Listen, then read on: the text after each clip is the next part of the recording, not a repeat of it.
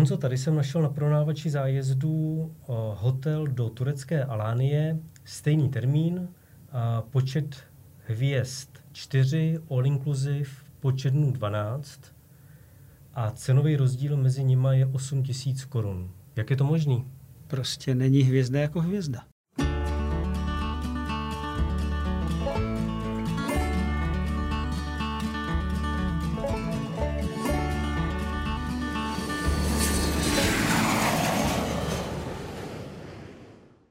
Zdravím vás, přátelé.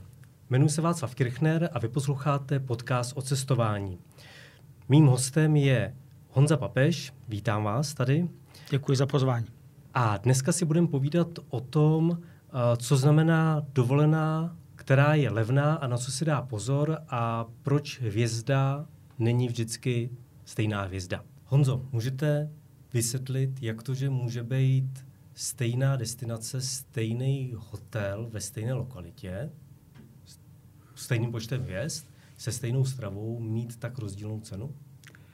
Je to docela běžná záležitost. Především v těch zemích, které jsou kolem Středomoří nebo kolem Rudého moře, ať už je to Turecko, Egypt, Tunisko, to jsou destinace, kde hvězdy eh, nehrají tak velkou rozpoznávací roli jako třeba některé městské hotely v Evropě.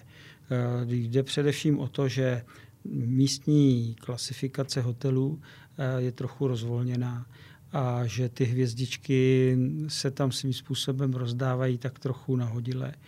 A eh, hotel musí splňovat jenom nějaká základní kritéria, aby ty hvězdičky získal. A proto není hvězda jako hvězda. To znamená, hvězdičky jako takové eh, jsou jenom orientační záležitost a je třeba se podívat na recenze eh, těch jednotlivých hotelů, protože all inclusive nemusí být all inclusive. Eh, v té, jako to má nějaký jiný hotel. Můžete mít jiný výběr alkoholu, můžete mít jinou formu stravování Můžete mít kvalitnější nebo méně kvalitní stravování z hlediska surovin. Eh, to znamená těch rozdílů, které mohou nastat mezi čtyřma hvězdičkama a čtyřma hvězdičkama, pěti hvězdičkama a pěti hvězdičkama je opravdu hodně. Eh, myslím si, že by cestovní kanceláře eh, mohly u svých webových stránek nebo u svých katalogů popsat mnohem přesněji jaké je jejich doporučení, nebo jaký je jejich rating eh, těch jednotlivých hotelů a pomoci tak lidem se v tom zorientovat. Některé cestovní kanceláře to dělají a díky tomu mají klienti jednodušší orientaci a pak zbývají recenze hotelů.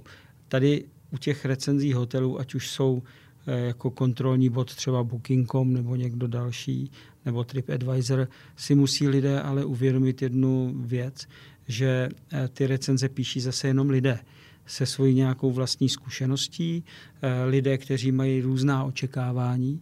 To zná člověk, který tradičně jezdí do tří hvězdiček, když se náhodou ocitne ve čtyř hvězdičkách, eh, tak eh, může být nadšený, ale člověk, který jezdí pravidelně do dobrých čtyř hvězdiček, tak se ocitne třeba ve stejném hotelu, jako se ocitl ten člověk z těch tří hvězdiček. A už nadšený nebude, protože prostě to nesplňuje ta kritéria, na který je zvyklý on a přitom v recenzích může přečíst jakoby dobré recenze a tak dále. To zná, ty recenze jsou zase jenom podpůrný bod a to rozhodování eh, je opravdu na, na lidech, aby si sehnali ty informace po případě, a to je to, co já říkám celou dobu vždycky, čím víc dotazů cestovní kanceláři dáte, tím s nás se přesvědčíte, jestli ten, jestli ten hotel je pro vás vhodný nebo není. A čím víc konkrétních věcí uh, budete chtít vědět, jak jsou velké pokoje, uh, jak vypadá ta forma stravování, kolik vlastně vůbec má hotel pokojů, protože to má také samozřejmě velký vliv na atmosféru, například v jídelně, uh, kde se často z číšníků stávají pouze sběrači nádobí, protože nic víc nemají šanci udělat. To znamená, eh, čím více ptáte, tím víc víte a tím se s nás rozhodnete, jestli tyhle čtyři hvězdičky, které jsou sice o 8800 korun levnější, jsou pro vás, anebo si raději připlatíte a budete mít kvalitnější hotel. Na druhou stranu vůbec neznamená, že ten hotel, který je dražší, je, za, je vždycky lepší než ten, který je levnější. A teď se vám moc nepomohl. No moc, moc ne, protože jsem si představil, jak přijdu do cestovní kanceláře a nebo si zavolám na nějaký call centrum a chci se zeptat na nějaký konkrétní hotel, tak v katalogu to, co všechno popisujete, tak to by byl pouze, pouze katalog jenom o tom daném hotelu, když by to tam mělo být všechno vypsané. A nevím, jestli na druhé straně toho stolu nebo toho telefonu ta slečna či pán tak byli v ty lokalitě, že dokážou přesně popsat uh, to, jak ten hotel vypadá a dejme tomu nějaký jejich subjektivní pohled při nějaký uh, cestě, kterou asi pravděpodobně ty uh, cestovní kanceláře pro ty svý zaměstnance uh, dělají. Může se stát, že uh, ta slečna pouze čte informace ze stránky 34 katalogu a neví o tom víc, než ten, který si chce ten zájezd koupit, tak je tam někde nějaký to kritérium toho prvního bodu, který si člověk jako má chytnout, aby řekl, jo, tady nebude nějaký ultra velký průšvih. Vždycky se může něco stát. Za mě, za mě bych si ten hotel, a teď praktická rada, eh, za mě bych si ten hotel dal do Booking.com. Podíval se na rating obou těch hotelů na Booking.com. Pokud eh, je mezi nimi diametrální rozdíl, že jeden má třeba hodnocení pod 8 bodů, jeden má 8,5 nebo 8,6, eh, tak eh, bych si zvolil ten, který má rating na Booking.comu 8,6. Ne, že bych si ho kupoval na Booking.comu, to bych se klidně vrátil do cestovní kanceláře, protože si myslím, že zvlášť u těch destinací letních mají cestovní kanceláře výhodnější podmínky, než jsou na Booking.comu, když k tomu přičtete transfer, letenku a tak dále. Ale ten rating na tom Booking.comu je eh, z mého hlediska nejblíž pravdě, eh, zvlášť při porovnávání dvou hotelů.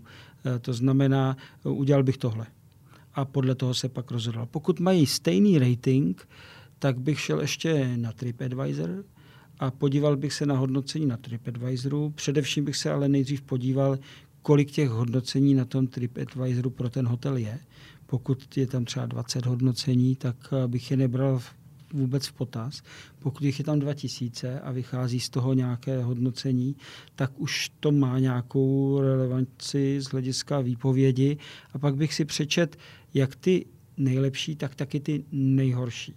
Protože u těch nejhorších se dozvíte, co tomu člověku chybělo, ale zároveň tam uvidíte reakci toho hotelu. U dobrých hotelů tak jsou manažeři, kteří se zaobývají tím, jaké hodnocení mají na TripAdvisoru. A když se tam objeví nějaká negativní informace, tak na ní nějakým způsobem reagují. Buď se vymlouvají, nebo s pokorou přiznají, že udělají chybu eh, a napravují. A podle toho bych se taky řídil, protože pokud hotel dokáže eh, pokorně přiznat, že udělal nějakou chybu, tak se z ní většinou Eh, nějakým způsobem poučí a v budoucnosti už se chová jinak. Pokud se hotel jenom vymlouvá, tak eh, vidí, víte dobře, že až ta chyba potká vás, tak se bude zase hotel jenom vymlouvat. Takže těch pomocných bodů je několik, nejste odkázaný jenom na to, že někdo v cestovní kanceláři v tom hotelu byl. To samozřejmě by bylo tak ideální a mělo by to možná tak být, že cestovní kancelář neprodává něco, co nezná ale eh, žijeme v realitě, eh, žijeme i v realitě velkých korporátních cestovních kanceláří, kde prostě těch hotelů je v navíce eh, opravdu hodně a ne všechny někdo z té cestovní kanceláře viděl. Takže bych se určitě obrátil pod, pro rating na Booking.com a pomocně bych se pojel na TripAdvisor a pak se rozhodl. A taky bych se podíval na ostatní cestovní kanceláře, jestli náhodou ten hotel e, nemají třeba orejtovaný nějakým jiným způsobem, protože může třeba Eh, je u v jedné cestovní kanceláři mít hotel 4 hvězdička, v jiné 3 nebo 5? Bydlel jsem ve dvou ubytování, které měly hodnocení 9,6 nebo 9,8 a byl to průšvih. Hmm. A mám teďka vyzkoušeno, že když je to nějakých 8,6, 8,7, maximálně 9,2, tak je to něco ideálního, samozřejmě s ohledem na ty recenze, na to množství těch recenzí, tak, to, tak uh, jdu tímhle směrem a to ubytování odpovídá doopravdy ty kvalitě, kterou oni popisují. To je Booking.com. A když já jsem dělal delegáta v Egyptě, tak si pamatuju, že ve čtyřhvězdičkovém hotelu, respektive v pětihvězdičkovém hotelu jsem se nedovolil zeptat, jestli je všechno v pořádku. A když jsem potom pracoval na Ibize, tak i ve dvouhvězdičkovém hotelu jsem se zeptal, zda je všechno v pořádku a tam jsem se toho nebál se zeptat, protože to tak bylo. S tím souhlasím. Ono to je taky o tom, že když jste šel na, byl na Ibice, tak do dvouhvězdičkového hotelu šli lidi, kteří ví, že jdou do dvouhvězdičkového hotelu. A e, mají nějaké očekávání, které se jim vlastně naplní. Když to, když jste v Egyptě, tak do čtyřhvězdičkového hotelu jezdou často lidé, kteří mají e, příliš velké na očekávání. Je to jejich jediná dovolená za rok, eh, dlouho na ní šetřili, eh, očekávají, že když je to all inclusive, takže prostě to bude přetýkat šampaňským a podobně. To zná, jejich očekávání je větší, než ten hotel může splnit. A samozřejmě, když máte velká očekávání, tak eh, také přichází nějaké zklamání. Když to u toho dvouhvězdičkového hotelu na Ibice, protože Ibiza jako cíl je eh, destinace, která je spíš ze zábavou, eh, tak eh, jedou mladí lidé, kteří přesně ví, co mohou od takového hotelu očekávat a vlastně ta atmosféra té Ibici a té lokality a tak dále je pro ně důležitější než to, jestli má hotel 40 metrů čtverečních nebo 12 metrů čtverečních. Podstata je, že je v té správné lokalitě, že má to správný hygienický zázemí a, a to stačí. Já jsem se teda vlastně v té době odvodnil tím, že na ty Ibizy dostali k snídaní slaninu, což v Egyptě úplně není jako normální a proto vlastně ten Čech je spokojený. A, a když ta cestovní kancelář má svý portfolio hotelů, který, uh, se kterými uzavře smlouvu na další rok, uh, jsou to Češi, kteří to uzavírají, tu smlouvu s těma hotelama, tak přece už musí znát tu náturu těch, eh, těch Čechů, co vlastně očekávají, tak jak to, že se může stát to, že některý hotel v tom portfoliu je prostě úplně propadák, je tam reklamací e, nespočet a pak jsou vlastně hotely, které samozřejmě jsou asi dražší, ale vlastně ty lidi jsou spokojení. Protože cílem té cestovní kanceláře je eh, naplnit sedačky v letadle nenaplnit eh, očekávání klientů. Eh, to se může také stát. Eh, a cestovní kancelář často a teď nakupuje hotely ne podle toho, jak ty hotely vypadají, ale jakou mají cenu. Že jim umožní nějaký, nějaké postavení na trhu, nějakou, nějaký zásah trhu cenou.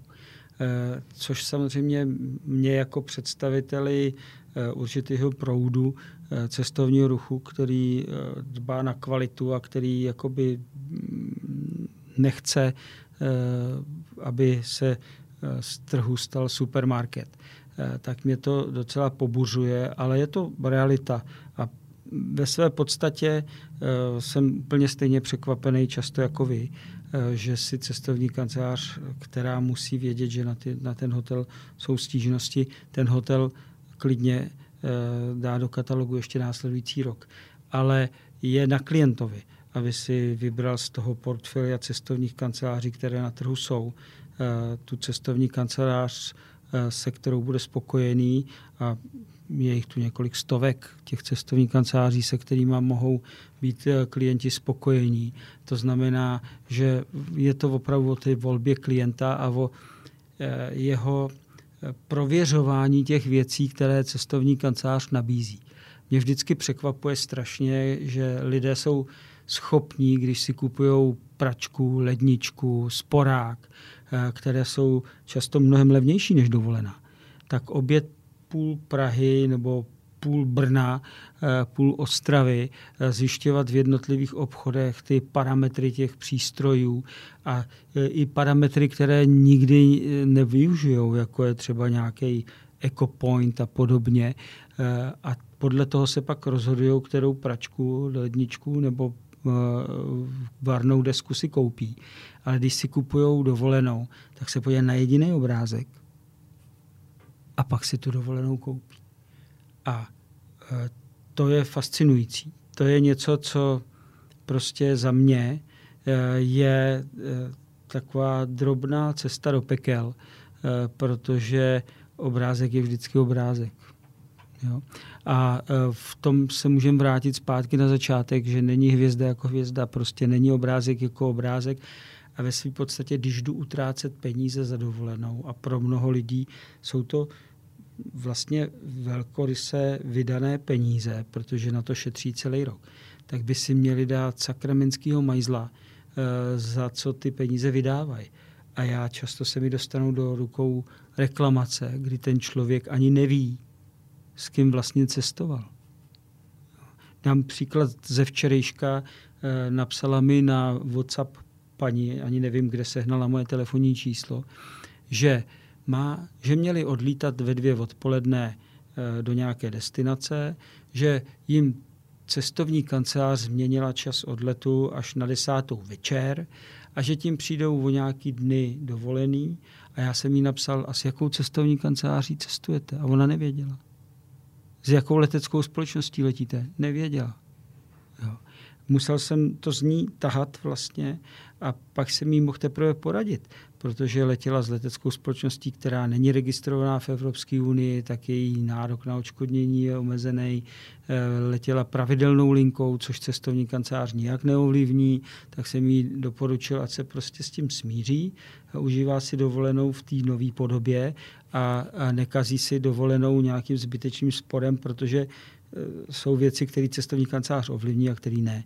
Takže jsme se pak společně hezky zasmáli a ona si uvědomila, že vlastně si něco koupila, neví s kým, neví s kým poletí jo, a, a dala za to nějakých 80 tisíc za rodinu. To znamená, tady je takový zvláštní fenomén Čechů, kteří si nakupují dovolenou docela bez rozmyslu. Tak jsem trošku zaražený, že někdo je ochotný dát eh, našetřený peníze do něčeho, aniž by věděl, komu ty peníze dává, což je zrovna tenhle ten případ ty paní, který, který vám, která vám psala. Ale taková je většina reklamací, které přijdou k nám na asociaci. Přísám Bůh. Že nevědí, s kým ano, jeli. Ano.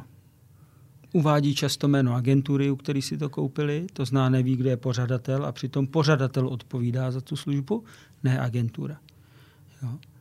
Takže je to opravdu zvláštní. Dobře, když teda opomeneme tyhle lidi, kteří nevědí, s kým jedou, tak určitě asi koukali na tu nabídku. To, že vlastně častokrát ty lidi nevědí, co je cestovní kancelář, cestovní agentura, to prostě se může asi z nějakého důvodu stát. Asi hodně lidí jezdí třeba si neví, místo, mm-hmm. že vlastně jedou, já nevím, s Čirokem.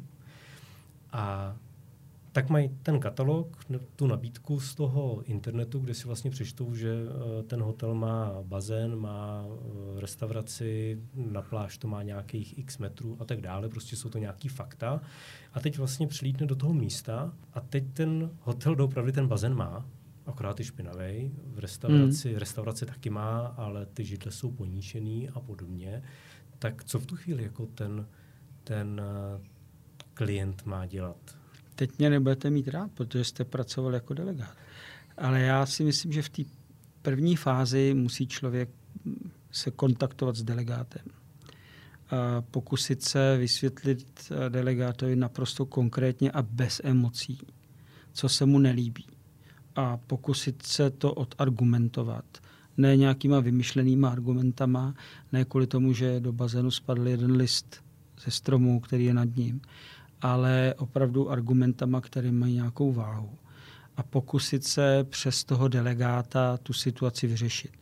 Buď e, změnou pokoje, e, nebo změnou hotelu. E, pokud ten delegát, samozřejmě jeho pravomoce jsou velmi omezený a musí se většinou spojit s pořadatelem toho zájezdu, e, když to nemůže vyřešit sám s hotelem, tak e, pokud pořadatel zájezdu nedbá tak samozřejmě není na vině delegát. A lidi by si měli uvědomit, že delegát je v tu chvíli pouze prostředník eh, a není všemocným pánem.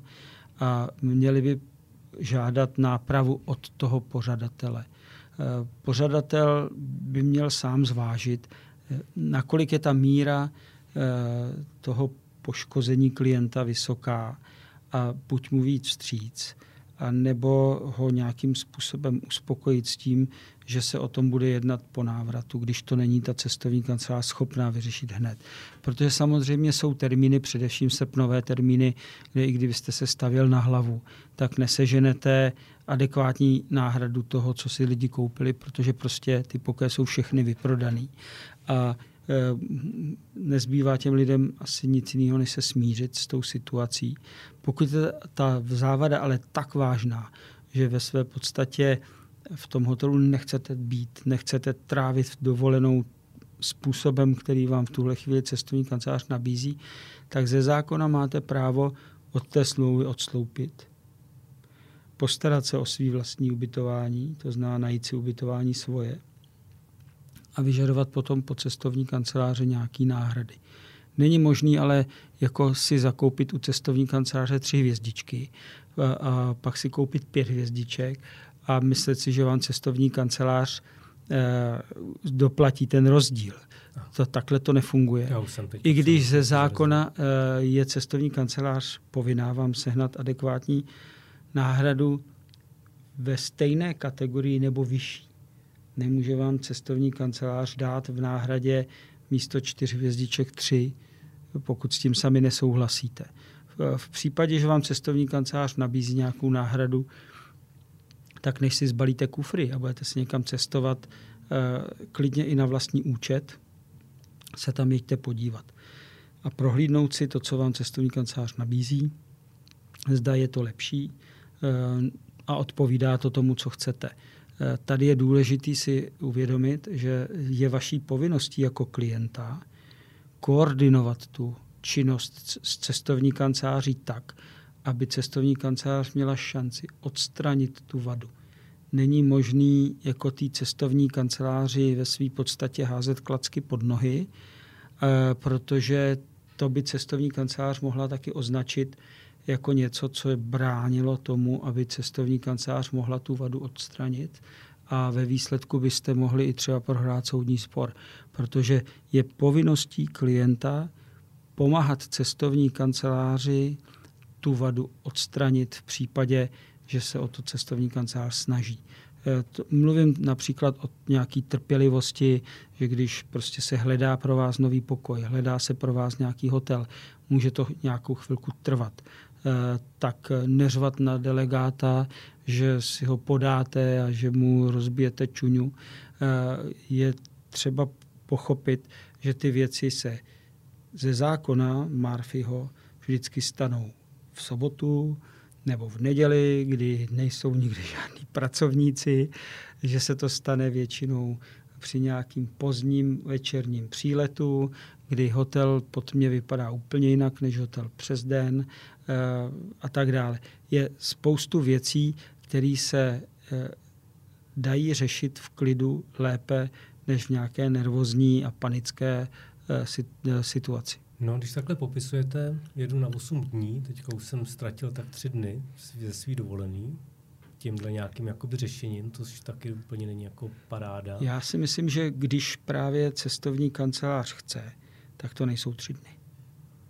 Tak se ty věci dají vyřešit během 24 hodin. Ani v srpnu? Eh, když v srpnu nemůžu vyřešit tu situaci, tak musím komunikovat s klientem tak, aby eh, se ta situace eliminovala co nejvíc a a, a potvrdit klientovi, že až se vrátí, tak eh, s ním budu mít jednání o kompenzaci. Ale není možný jako to natahovat zase jako na půlku dovolený. To, to si myslím, že dobrá cestovní kancelář takovým způsobem nemůže k tomu přistupovat.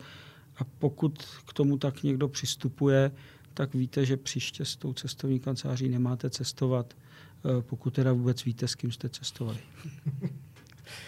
Tohle může být případ pana Nováka s rodinou, který mu nastala nějaká jakoby nepříjemná situace, nečekaně prostě to opravdu jako cestovní kancelář neovlivní, kdy, já nevím, odejde celý personál z restaurace a ten hotel, uh, hotelu chybí lidi, ale pak samozřejmě se stávají případy, kdy ten problém je opakovaný, Není to pouze jenom pan Novák s rodinou, ale vlastně ta sezóna trvá od června do září. Hmm. Už od června tam jsou stále problémy. V červenci samozřejmě kumulují, protože začíná hlavní sezóna.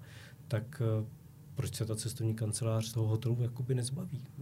Ta cestovní kancelář si v tom hotelu koupila pokoje na celou sezonu. Většinou to předplatila na celou sezonu. Teď má ta cestovní kancelář několik možností. První možnost je trvat na tom, že hotel zlepší ty služby a že změní ten svůj postoj. Což podle mě většina cestovních kanceláří na začátku opravdu zkouší. A jsou hotely, které to vyslechnou, zvlášť když tam ta cestovní kancelář má nějakou větší sílu, má tam hodně pokojů, předplacených pokojů. To znamená, dá, eh, dá ten hotel na sílu té cestovní kanceláře. Když to ten hotel nezmění a, a například řekne ty cestovní kanceláři, no jo, ale vy jste chtěli takovou a takovou cenu.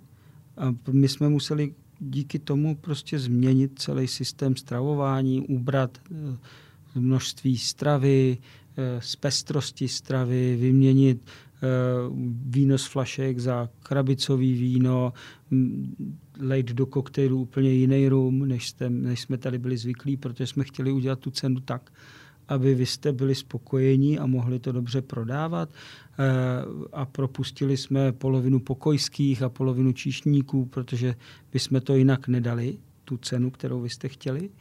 A vy tady hrajete dominantní roli, tak nám přidejte a my to doženeme. A nebo cesto, a cestovní kancelář řekne, no ale my už jsme vám všechno zaplatili a trváme na tom, že to bude fungovat takhle. To může chvilku trvat, takovýhle dohadování. A pak musí cestovní kancelář zvážit, nakolik je pro ní riskantní ten hotel dál držet v, v tom svém portfoliu, vidět, kolik tam udělalo rezervací a taky hledat náhradní kapacitu. Stává se to, že cestovní kanceláře v takové chvíli od toho hotelu odejdou, eh, vyžadují peníze zpátky, chvilku to trvá a tak dále, ale i to je ukázka síly eh, kanceláře a určitý pokory ve vztahu ke klientům, protože posílat vědomě klienty do špatného hotelu je něco, co by na tom trhu nemělo být. Když shrnu naše povídání, protože jsme od katalogu, od z Čech jsme uh, od výběru dovolené rovnou přilítli do destinace, kde jsme řešili nějaký problém, tak uh, pojďme zhrnout to, že na co si ten klient má dát pozor od toho začátku ty koupě toho zájezdu až k té realizaci? Já si myslím, že si musí na začátku dát velký pozor na český jazyk. Protože český jazyk je strašně nebezpečný nástroj. Jo? Protože ty popisy eh, mohou skrývat určitý indicie, že eh, je to spíš slohový cvičení, než konkrétní popis toho, co si vlastně kupujete.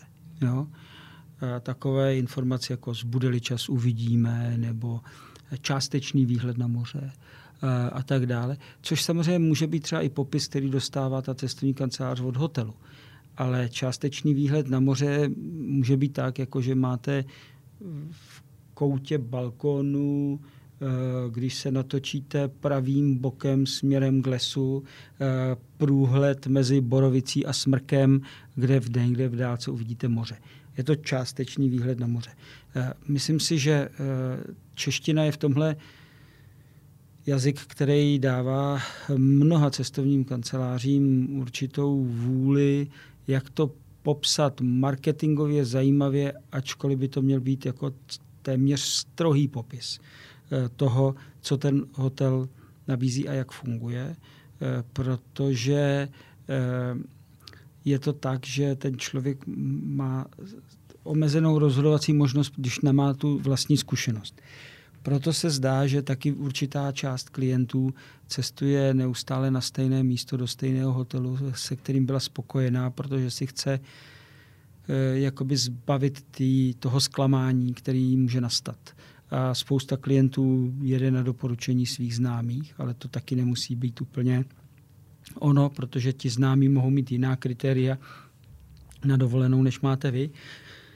Ale ptát se, ptát se, ptát se. A těch nástrojů, jak to můžete zkontrolovat, je opravdu hodně. Ať e, vlastní stránky hotelu, tak Booking.com, tak TripAdvisor, tak další systémy, uh, Expedie. Prostě je, je mnoho nástrojů, jak získat víc informací který pak rozhodnou o tom, jestli si ten hotel koupíte nebo, nebo ne. A to jsme se nebavili o určité míře exkluzivity, která v tuhle chvíli na českém trhu začíná být docela z mého hlediska závažnou věcí, kdy některá cestovní kancelář si vydobíde exkluzivitu pro český trh a vy, ačkoliv ten hotel má eh, volné pokoje například u sebe na webu, nebo vidíte ty pokoje na Bookingu, nebo u německé cestovní kanceláře, nebo u jiný český cestovní kanceláře, eh, tak si to koupíte, přijedete do recepce a oni vám řeknou, no ale vy jste držitel českého pasu a nepřijel jste s tou správnou cestovkou, tak my vás nemůžeme ubytovat. Jak, jak vás neubytují? No, protože jste držitel českého pasu a na, tu, na ten hotel má exkluzivitu jiná cestovní kancelář, než se kterou jste přijel. To se stalo loni několikrát eh, a myslím si, že je to nešvar, eh, se kterým se dřív nebo později budeme muset i jako z hlediska zákona nějakým způsobem vyrovnat. Protože pokud ten hotel má tu kapacitu, tak vy si můžete svobodně koupit ten pokoj od koho chcete eh, a měli by vás ubytovat, pokud ten hotel tu kapacitu má a, tu, a ten pokoj vám někdo potvrdil. Jo? Tak by vás měli ubytovat, ať držíte pas, jaký chcete. Ale v tuhle chvíli, a to je velký nebezpečí, že zvlášť u těch středomorských uh, destinací, že české cestovní kanceláře různé, ne, není to jenom jedna, mají exkluzivity v některých hotelech na český trh. To znamená, vy nemůžete do toho hotelu jet jinak, než s tou cestovní kanceláří, která si vydobila tuto exkluzivitu. Tohle je asi téma na další podcast, protože tohle je asi poměrně dost obsáhlý, ale když ještě tomhle trošku uh, zůstaneme, tak já když si koupím zájezd, třeba dejme tomu přes německou cestovní kancelář do tohle hotelu, ano. já tam přilídnu, koupil jsem si ten zájezd. Oni vám ho potvrdili, potvrdili vám pokoj, hotel potvrdil pokoj té německé cestovní kanceláře, to znamená, všechno běží tak, jak má. Vy máte dokonce v ruce voucher na ten pokoj. Tak mě neubytují? Ano, neubytují vás. A co mi řeknou? Že tady, že jste držitel českého pasu a pro českou klientelu má exkluzivitu ta a ta cestovní kancelář. A kdy si ten člověk má zjistit tu informaci, jestli náhodou ten hotel nemá Je to ve své podstatě nezjistitelný. Cink je, je, to je nešvar, eh, se kterým, myslím si, že letošní sezona bude poslední, eh, která tenhle nešvar ještě bude mít, eh, protože samozřejmě dřív nebo později ta věc skončí u soudu a, a musí padnout nějaké rozhodnutí, které jednoznačně potvrdí, že pokud ten hotel má kapacitu, dává ty pokoje někomu jinému než té cestovní kanceláře, která má exkluzivitu na český trh, třeba do Německa, do Polska, do Rakouska a vy si to koupíte tam, tak by vás měli ubytovat. Samozřejmě pokud vám to prodá jiná cestovní kancelář, která s tím hotelem nemá smlouvu, ale vzala si tu kapacitu od místní cestovní kanceláře, to znamená od místní DMC agentury, tak eh, je to věc do diskuze, protože ta místní agentura by měla vědět, že na tento hotel má exkluzivitu pro český trh, ta ta cestovní kancelář. To znamená, ta by, my to dostáváme často na Maledivy třeba, jo, že na tento hotel pro japonský trh má exkluzivitu ta ta cestovní kancelář. To znamená, kdyby jsme my posílali Japonce, žijícího v Čechách, do toho hotelu, tak máme smulíka. Jo? Ale to by mělo být ve smlouvách a mělo by to tedy být jasně patrný a vidět. V tuhle chvíli to tak neplatí, takže se opravdu může stát, že přiletíte do destinace a neubytují vás. Náš podcast jsme dneska začali tím, že jsme řešili pouze uh, hvězdičky, což byl ten největší problém na začátku toho našeho povídání a teď jsem se dostal do takové lehké depky toho, kdy najednou člověk Ty jsou hvězdičky že... vlastně jedno.